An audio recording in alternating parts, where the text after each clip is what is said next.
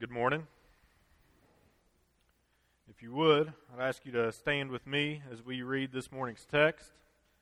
Continuing on in the Gospel of John, getting close to the finish line. We're reading verses 11 through 18 of chapter 20 this morning. Continuing in the account of the resurrection, we now get to hear a detailed story of Jesus in his first appearance to one of the disciples, to Mary Magdalene. So, if you will, read along with me, starting in verse 11. But Mary stood weeping outside the tomb. And as she wept, she stooped to look into the tomb. And she saw two angels in white sitting where the body of Jesus had lain, one at the head and one at the feet. They said to her, Woman, why are you weeping? She said to them, They have taken away my Lord, and I do not know where they have laid him. Having said this, she turned around and saw Jesus standing, but she did not know that it was Jesus. Jesus said to her, Woman, why are you weeping? Whom are you seeking? Supposing him to be the gardener, she said to him, Sir, if you've carried him away, tell me where you have laid him, and I will take him away. Jesus said to her, Mary. And she turned and said to him in Aramaic, Rabboni, which means teacher. Jesus said to her, Do not cling to me, for I have not yet ascended to the Father, but go to my brothers and say to them, I am ascending to my Father and your Father, to my God and your God. Mary Magdalene went and announced to the disciples, I have seen the Lord, and that he had said these things to her. Let's pray. Lord, there's such wonderful news in this short text, in this so very personal account, Lord, of your grace through your Son to your people. Lord, I pray this morning as we consider this truth, may we find hope. May we, may we find encouragement, Lord, in our risen Savior, our sure Redeemer. May we be convicted, Lord, of our blindness and thankful for his wonderful, gracious work of opening our eyes so that we might see our sin and that we might see our Savior. So, Lord, work in our hearts. Speak this truth. Help us to comprehend it. Help us to comprehend, Lord, the commission that you give us, even as you open our eyes to see our sin and to see you. And Lord, may we joyfully step in, participate with, Lord, come beside you and your work so that many more might hear the gospel. So, Lord, be with us this morning. Speak to us through your word. We pray all this in Christ's name. Amen. You may be seated.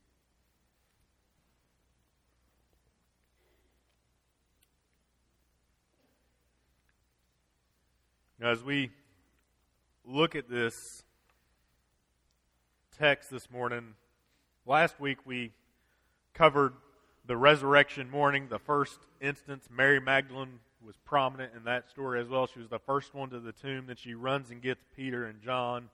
We saw that they saw the evidence that Jesus must have been risen, but we saw that they did not understand what it meant then we saw, we looked over to Luke 24 and we saw how Jesus appeared to the disciples on the road to Emmaus, and they too did not understand what it meant that he was risen from the grave. They didn't get that he was the Redeemer until he walked them through Scripture, showed them, even as they didn't realize it was him, how all of Scripture pointed to Jesus as the promised Redeemer.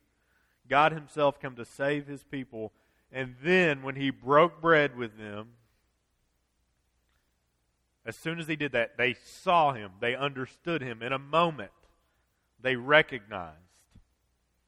And then, of course, they ran back to Jerusalem to the disciples and told them everything that was going on. And Jesus appeared to them then. So we've got that perspective, everything that happened. But then we're going back to John's account here, and we got to remember this is in between both what we talked about last week at the beginning and then the end. So Mary, uh, this is a transition, as even as we look at verse 11. Mary apparently has followed Peter and John back to the tomb, but her composure is not one of hope or joy. She is discouraged. She is fearful. She's confused. You see, I think we've got a really, really, really important message that we need to hear from this text this morning.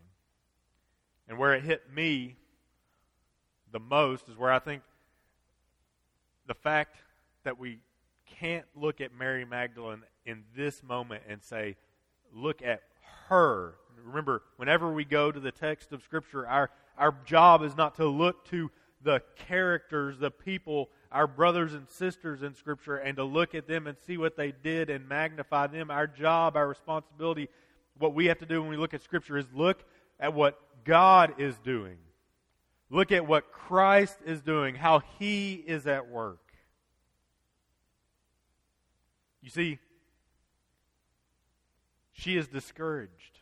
She is confused. She is scared. I know if you all are like me, there have been times and where I have been so discouraged, so confused, so fearful. But when I ask what is at the root of that fear, what is at the root of that discouragement, there's a lot of factors that go into that in a million, billions of different situations. But what's really at the root of my own problem, of Mary's problem, and of your problem, it's faithlessness. You see, when I'm discouraged, the root of it is my faithlessness because I don't believe that God is good. I don't believe that God is powerful. At the root of my discouragement is a faithlessness that says, I don't believe that God is sovereign, in control of all things. I don't believe that God will forgive me. I don't believe that God will change the hearts of broken people who've hurt me just as I've hurt them. At the root of my discouragement is a, the idea of faithlessness that I don't believe that Jesus is seeking and desires to change my heart and the hearts of others. At the root of much discouragement is a faithlessness that says, I don't believe that I need to change, that I am the problem. You see, whatever is discouraging to you, and it may be absolutely legitimate. There are terribly difficult things that so many of you, so many of those around us are going through. But even as I think back to, I'm reading through the, the book of Job right now to think through, even as he suffers, and he's an innocent, a righteous man, he suffers tremendously. What's at the root of his discouragement, it is a lack of understanding, a lack of belief of who God is, and trusting that God will accomplish his purposes, that he will remain true to his character. You see, whatever is discouraging you, even if it's something terrifying, something tragic, something that's absolutely overwhelming, I've got wonderful news. Beautiful news, encouraging news that Mary needed to hear, that I needed to hear, that you so desperately need to hear. Because you see, this is not only a story of Mary Magdalene and a story of how Jesus shows us why we have nothing to fear. It's a story of how Jesus frees us from sin, its oppressing power, so that we might join him in what will be our greatest joy, which is to join him in the mission, his mission of rescuing others, of announcing this wonderful news of the work that he has done, the resurrection that he has accomplished. So I want us to see in this story Christ at work to open the eyes of a discouraged woman, a discouraged disciple. And we need to see how we need to hear this same news as well. You see, I want us to look. We're walking through this these verses here, nine verses or eight verses, and looking at a couple different sections. And looking at the start of it, I'm just calling this the darkness, verses 11 through 14. You see, this is probably the darkest moment of Mary's life, of the disciples' life. And if we think about what they are going through in this instance, if we dwell on the fear, the, the disaster that they've endured, the, the terror of what has gone on before them, it makes most of our trials seem trivial. You know, think of all that they have just witnessed. Think of Mary, who has been freed from bondage. It said that she would, had seven demons that Christ had cast out of her. That she was a woman who had been rescued out of bondage to sin, and she had been following Christ, supporting his ministry. She's clearly a, a woman of means who has the ability to support, and even as we see later in the text, the ability to provide a proper burial somewhere else if Christ had been moved. She, though, is coming and has seen her, her Savior, her Redeemer, the King, the Lord, the Rabbi who she had been, had been walking with, learning from. She saw him arrested, tried, brutally murdered. She saw him die on that cross as one of the clear witnesses that we see in Scripture who stood at Calvary and watched him suffer.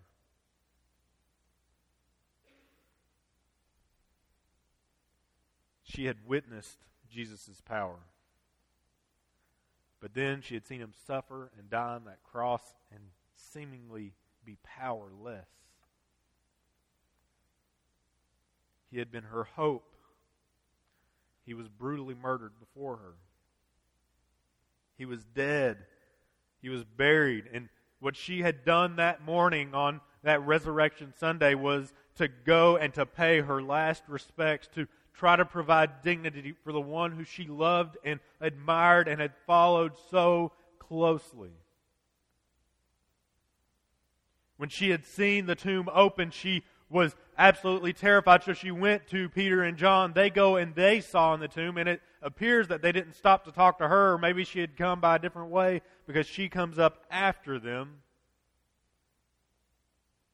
And she's by the tomb, and we find her weeping.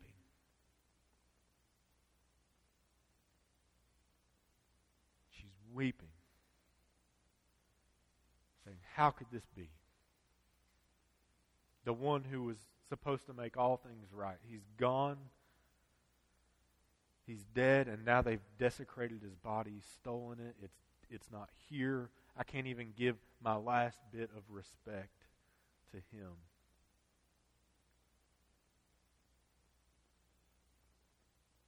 So we find her weeping at the tomb, heartbroken, discouraged, confused. And then verse 12 which is remarkable. She is so caught up in her brokenness, in her darkness, that she sees two angels when she peers into this tomb. She sees two angels in white. They're sitting there, and it says that two, she saw two angels in white sitting where the body of Jesus had lain, one at the head and one at the feet, and they said to her, Woman, why are you weeping? And she responds, It's like, wait a second, Mary. There's two angels. They're sitting where his body, like something supernatural. And they're saying, Why are you weeping? But she is so consumed by her brokenness. And she just, I mean, can you imagine walking into a tomb where your, your you know, Savior, your Redeemer, your teacher had been dead? You had seen his body get placed in there. You walk in, and all of a sudden there's two angels in, and your response to the angels is they have taken away my Lord, and I do not know where they laid him. Like, these are two angels. And you, if you think, well, I mean, what would her response? I mean, there's two angels, divine revelation through God's supernatural servants there asking her, Why are you weeping? Not wanting an answer. They know why. They're telling her not to, but she doesn't listen to them. And immediately, what does she do? Verse 13, or verse 14. Having said this, she turned around and she saw Jesus standing. Her Savior, the, the reason for all of her fear, the reason for all of her confusion, the reason for her sorrow should have been eliminated immediately. But what happens? She turns around Jesus is standing before her, but she did not know that it was Jesus.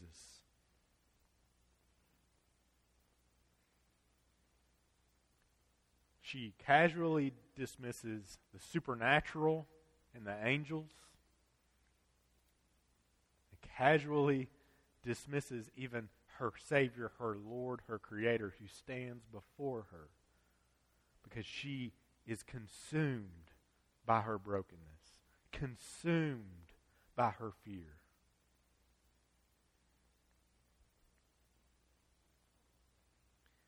She didn't know that it was Jesus.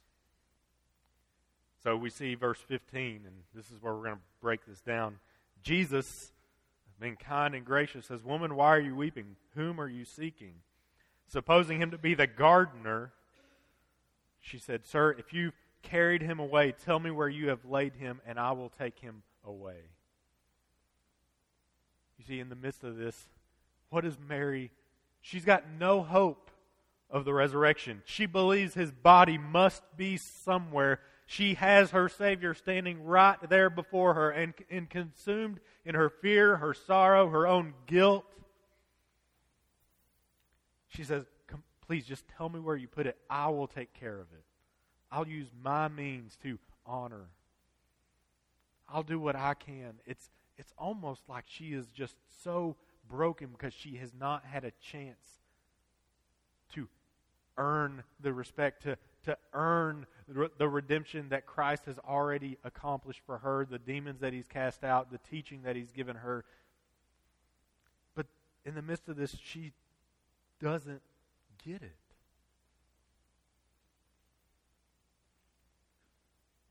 She thinks Jesus is the gardener. See, John's not painting a picture of Mary to admire as some moral hero here. He's painting a picture of Mary because Mary is just like us, so that we might say, Look, look at how blind we are. Look at how consumed we become even when the truth, even when our Savior stands right before us. See, Mary is not a picture of faith or belief in this moment. She is the picture of despair and hopelessness. She's falling apart, and we should take note of this because this is what John is doing, an opportunity for us to examine ourselves. What happens here in verse 15 and 16? Say it's kind of like um, the miracle of watching Ephesians 2 1 through 10 happen right in front of our eyes. You know, Ephesians 2 says that we were dead in our trespasses and sins, blind to our need, consumed by the world, controlled by the fleshly desires of our heart. But God made us alive in Christ. Verses 8 For by grace you have been saved through faith, and this is not your own doing. It is the gift of God, not a result of works, so that no one may boast. For we are his workmanship, created in Christ Jesus for good works, which God prepared beforehand that we should walk in them. Hold on to that thought, because here's where this text gets so good. When we go back to verse 15, we know, reading this text, we know it's Jesus that stands right there before her. Even as she's blind to it, she doesn't see it. She's consumed by her sorrow, consumed by her darkness, consumed by the things she cannot control. We know that it's Jesus standing there right before her, so we need to look at these questions. D.A. Carson pointed this out, and it blew my mind to think as we look at this question. He says, ask her two things. And this is the correction, the question that is a correction, or the correction that of a question. You see, he asked her two things, and beforehand we may read those superficially, but knowing who Jesus is, knowing what he's about to do, we know that there's much more meaning in these two questions. See, he asks her, "Woman, why are you weeping? Whom are you seeking?" And the beauty of what Christ does is he meets us right where we are in the midst of our brokenness, in the midst, and he gently asks, Why are you weeping? Now he's he's saying gently to try to find comfort. And if we read that just superficially, we say, Oh, he's just being kind to her. But here's the truth. Remember, Mary is in the wrong. She's not seeing the truth that's right there before her. So, what's Jesus really doing in this first question? He is rebuking her, albeit so gently, just as a wonderful, loving, gracious Savior He is. He's rebuking her.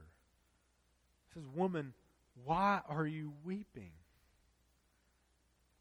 He's she doesn't get it because she's blind, but to see that he's standing right before her. But why are you weeping? It's foolish. Her Savior is risen. He's accomplished redemption. Yet she is consumed in her darkness she does not see. Why are you weeping? He knows the answer. It's because she doesn't know, hasn't realized what Christ has accomplished. The second question, he says, Whom are you seeking? And I love this one because this cuts to the heart, just as we saw the disciples last week. What kind of Redeemer were they hoping for? They were hoping for a Redeemer who would rescue them from their earthly problems, give them earthly power, set them up to have authority over those who had oppressed them. They were thinking in temporal, earthly terms. So when Jesus asks her, Whom are you seeking? we know the answer of who he is. We know the answer, and it's a correction. He's asking her, What kind of Messiah was she expecting? What kind of Messiah he's asking. What did you expect for him to be? What kind of Messiah were you expecting? One who was limited by physical life?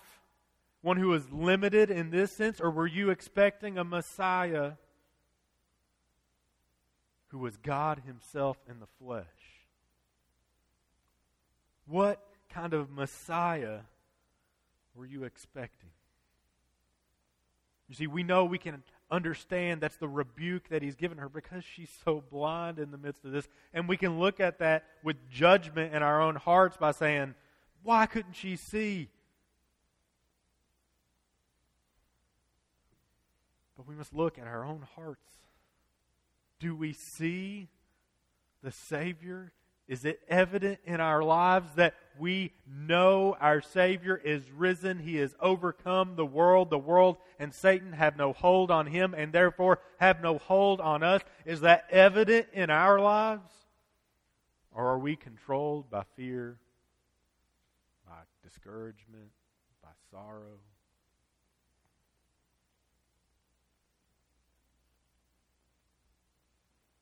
Why are we weeping? What kind of Messiah do we think Jesus is? This isn't a Messiah that doesn't care about our brokenness. No, he's come to redeem it. This is a Messiah who has come to give us life and life abundant. But he's come to do so, and he has done so by taking on the penalty of our sins. He has paid the penalty so that we might have life. But there's still a burden. We are so broken and consumed by sin. He must call us out. He must make us who were dead in our transgressions, our trespasses, we who were dead, God has made alive. And this is the beautiful beautiful work that we see then in verse 16. We've seen Mary in her darkness. We've seen this question that's a correction. And our third point, as we look at verse 16, we see that he knows his sheep. Jesus knows his sheep, and he calls his sheep. And we go back to John's gospel, and we see that this is the fulfillment of the promise. You see, God knows how broken we are. He rebukes us by showing us our blindness, showing the fullness, foolishness of our hearts and our actions, even if it requires Him, we only see it after He exposes our sin and makes us aware of that. But here's the thing He makes us see it, and it brings about a thankfulness, a gratefulness for the salvation that He's accomplished for us. You see, we read verse 16, and Mary, as she's just responded to Jesus, who said, Why are you weeping? Whom are you seeking? And she says, If you carried him away. I mean, the irony of her words are just, just beautiful in this sense. If you have carried him away, tell me where you have laid him, and I will take him away. It's still, see, her trying to make things right. The foolishness of self effort. See, she doesn't see, she cannot see. And then what does Jesus say to her? One word Mary. He says, Mary.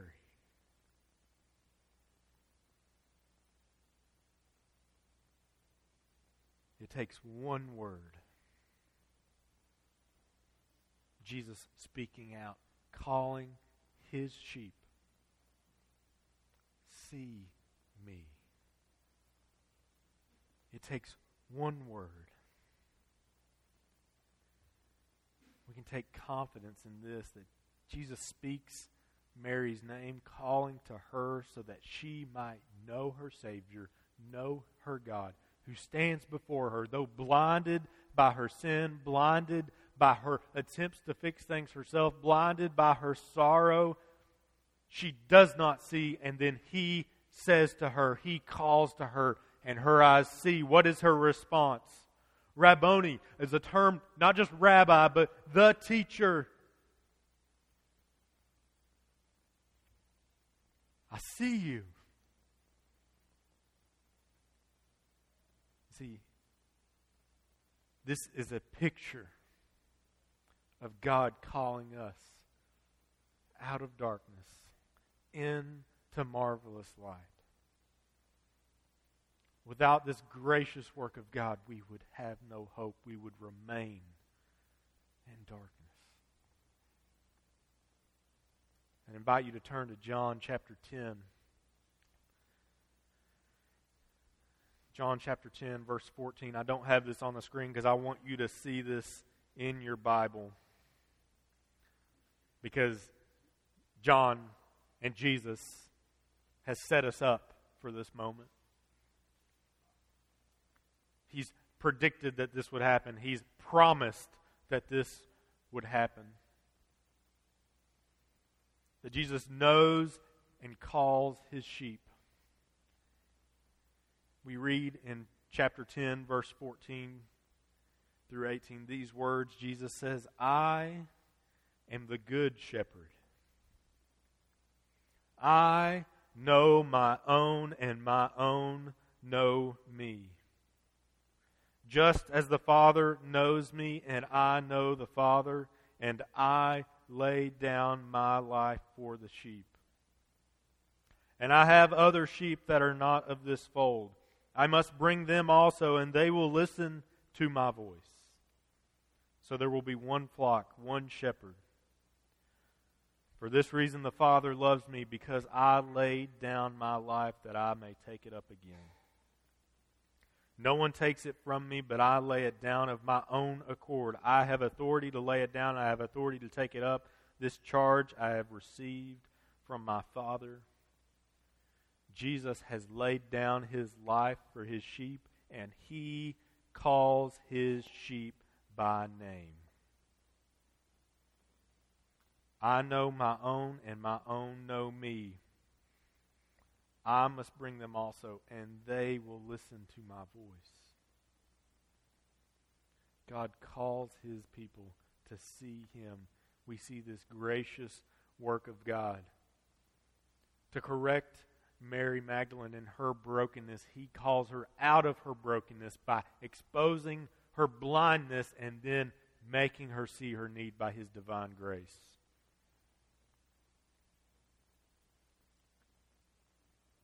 What confidence can we have that God is gracious and calls us out of darkness? Even as we remain and dwell, He takes action to redeem us. You see, this doesn't end here. And this is why this is so, so important. In verse 17, we see that Mary has responded. She has seen. But he is going to correct her yet again because we need constant correction and guidance because he is a good shepherd. He provides it. Mary responding says, Rabboni, which means teacher, and she clings to him, bows down, grabs hold of him. She's holding on tightly because she sees her teacher. She sees Jesus and she's holding on to him. She's been confused. She's been broken. But then what does Jesus say to her? He says, Don't cling to me. Like, wait a second. Why does he say, Don't cling to me? And we get this statement, and this could be confusing because some have translated that. He says, For I have not yet ascended to the Father, as if that's the purpose for do not cling to me. I don't think that's the case. I think that's introducing this whole clause afterward because it makes a lot more sense. He says, Don't cling to me. Don't hold so tight. Remember what I've come for. Remember what I've promised. Remember, he said, he told the disciples, and if Mary's been following him along, especially during the Last Supper, the last discourse, she heard Jesus say, Remember, I've got a comforter coming, but he cannot come to empower you, to help you understand until I go to the Father. So he's saying, Don't cling to me. My work has been accomplished, but I've not yet gone to the Father. But I'm going to be with you always. I'm going to be with you. You don't have to hold on so tightly. You need to know what I've accomplished. And he says, For I've not yet ascended to the Father, but go to my brothers. Tell them, I'm, I am ascending to my Father and your Father, to my God and your God.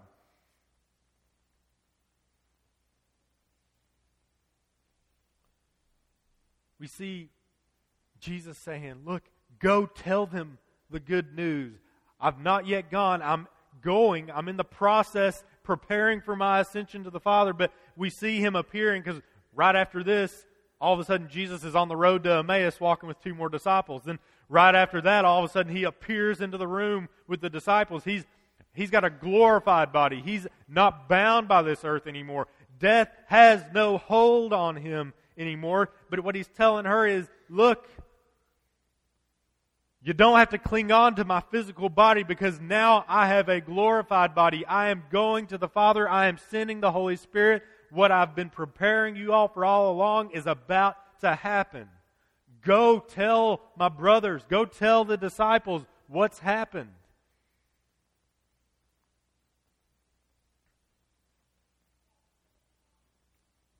So his ascension is imminent. See, it's imminent, and it's not that Mary shouldn't be touching him. We see Jesus tell Thomas not long after, like, here, touch my wounds. He, he eats a piece of fish with the disciples to prove that he's got a, a real physical body, even if it's not limited in the ways that ours are. It's not that she shouldn't be touching him,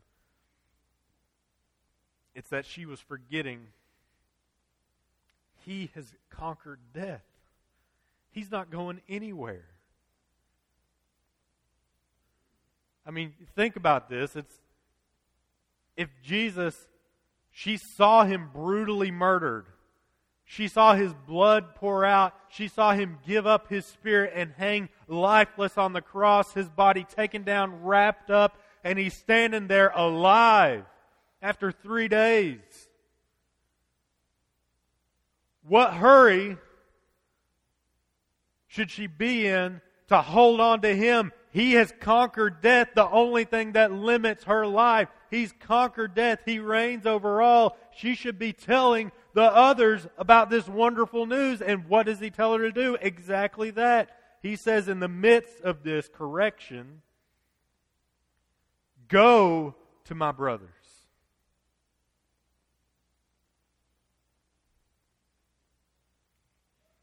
See, I think that this is the centerpiece of this whole story here.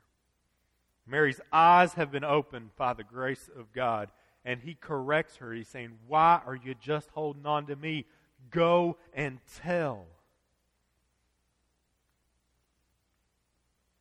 See, there's a radical change of identity and mindset that happens when our eyes are open and we realize that Christ has conquered death, the world has no longer any hold on him, or the ones who believe in him.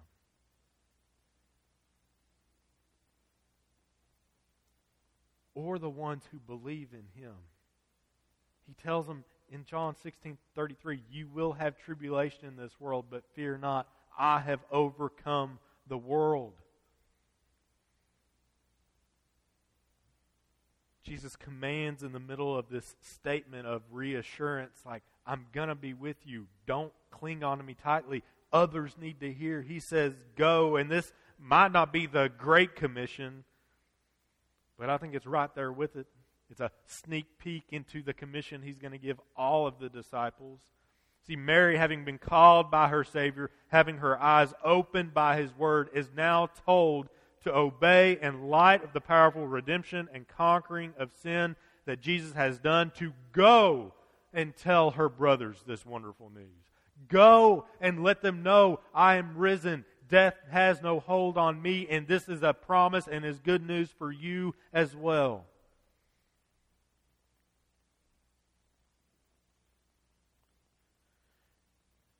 You see, the resurrection is a promise for all of us. But there's something we should ask ourselves. Mary, as we see in verse 18, immediately goes. Hearing the command of Christ, having her eyes opened and see, she goes and announces to the disciples, I have seen the Lord. And she told them all the things that he had said to her.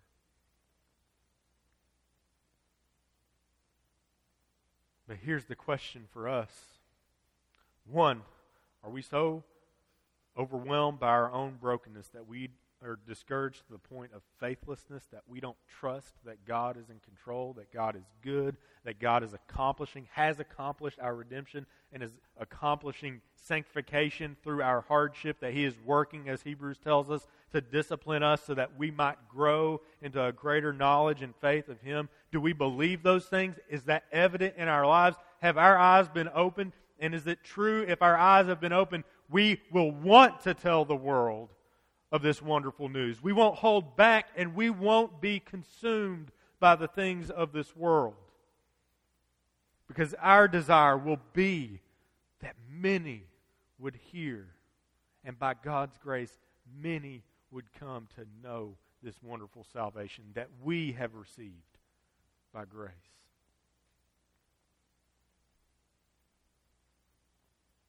See, the resurrection means we can have joy and confidence in the face of any trial because Christ has overcome. But what has he overcome? He's overcome our sin that we contributed. He's taken on our punishment that we deserved. But He's given us new life by His work, we should be living in light of it. Not only that, but the live in light of us is to be compelled to go and tell.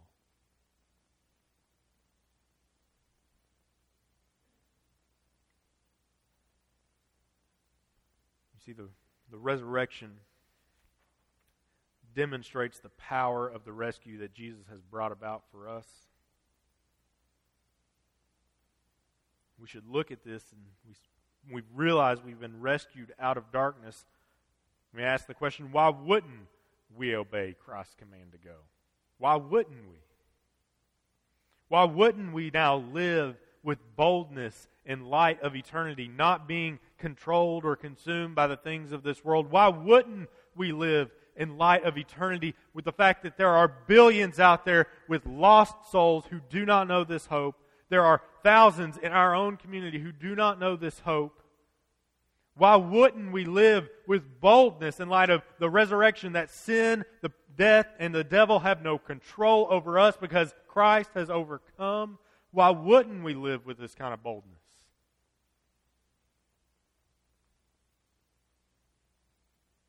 But here's the catch this isn't just a why wouldn't we question. This is a warning.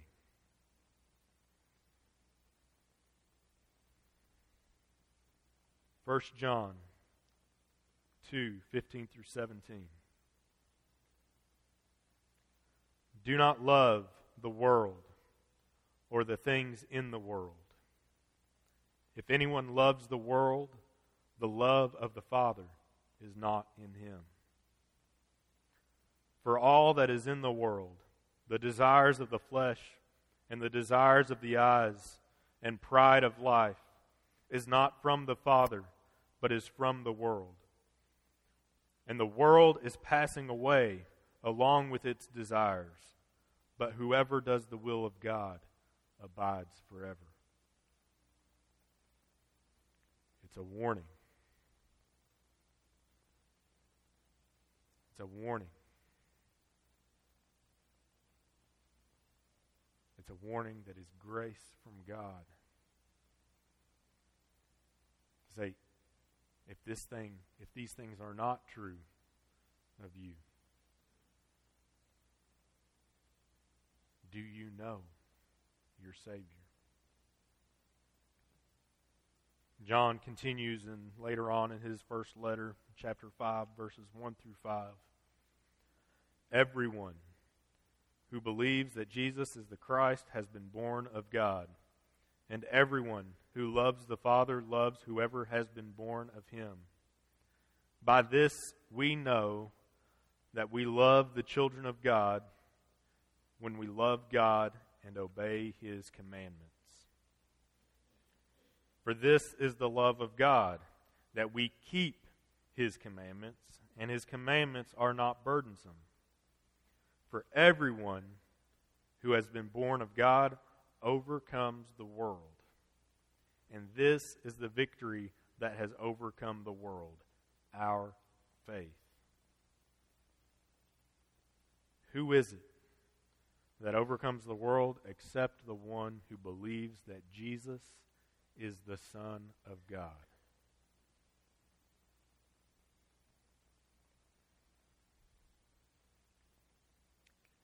My question for us this morning is a hard one.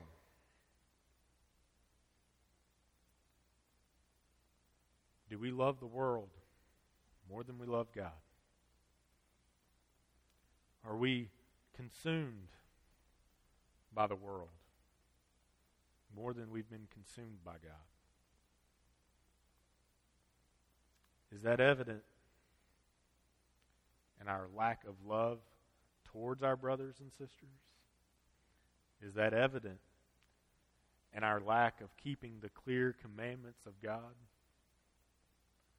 Is that evident in our lack of fulfilling the Great Commission that Christ has given us?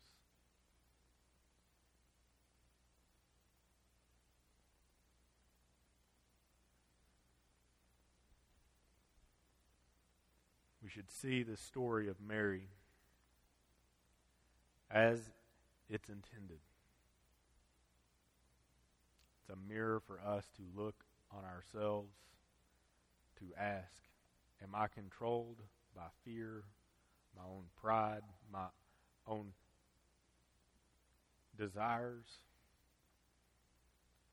Or am I controlled by the wonderful, powerful truth that Christ is risen? He has overcome Satan. He has overcome the world. He has overcome sin. Is that true? in my life? Is that true in your life? And what you should see is if you're recognizing, even right here in this moment, that that's not true of your life, recognize that just as Jesus was rebuking Mary before she recognized, he is now speaking the truth to your heart so that you might repent and believe and know the hope and joy of the gospel, to know the freedom from sin as we recognize that Christ has paid the penalty for us. If these things are true and it's convicting you, submit yourself to Christ and repent. As John says in his letter in John 1 John 1 9, if we confess our sins, he is faithful and just to forgive us our sins and to cleanse us from all unrighteousness. That promise is there if you've not believed in it. But the promise, the power is here as well. Christians, brothers and sisters, Christ is risen. He is risen and he is making all things new by the power of his word, speaking and calling out to us just as he called to Mary he said, Mary, called her by name, and she saw. If he's calling you today, listen and obey. I pray that we would be a people no longer consumed by the things of this world. We will face sorrow and we will face hardship, and God is there not to rebuke us for being sad, but to encourage us, to show us, look, you have a eternal joy awaiting you that will make all sorrows pass away, that will make all these things seem so minute in light of God's glory and His willingness to save us sinners when we didn't deserve it. And that is the balm that we need as we are suffering. That is the hope and the joy that we must hold on to for what will we get if we hold on to sorrow, if we hold on to bitterness, if we hold on to despair? We will get nothing but destruction. But Christ has come to make all things new. Christ has come to call us who are like Mary, lost, discouraged, despairing, showing us that we must see we can do nothing of our own accord to accomplish salvation. We must hear his voice and respond in faith and repentance. And those who respond in faith, those who believe, they are characterized by people as people who will, when told to go, they go. So let's repent of our failure to go and let's commit to go out into these streets, to our neighborhoods around this county, wherever we are, and to proclaim the resurrecting power of Christ who has redeemed and has come to make a people of his own who we are graciously and thankfully a part. Let that be our testimony as a church, as a people. Let's not be characterized by frustration, by despair, by brokenness. Let's be characterized as a people who are, have been humbly and redeemed by the gracious work of God, who are confident that we serve a risen Savior. That's my prayer for all of us today. If you don't know the gospel, if you hear conviction this morning, repent and follow Christ. And my fellow brothers and sisters, let us also repent, follow, and obey the clear commands of our Savior. Let's pray.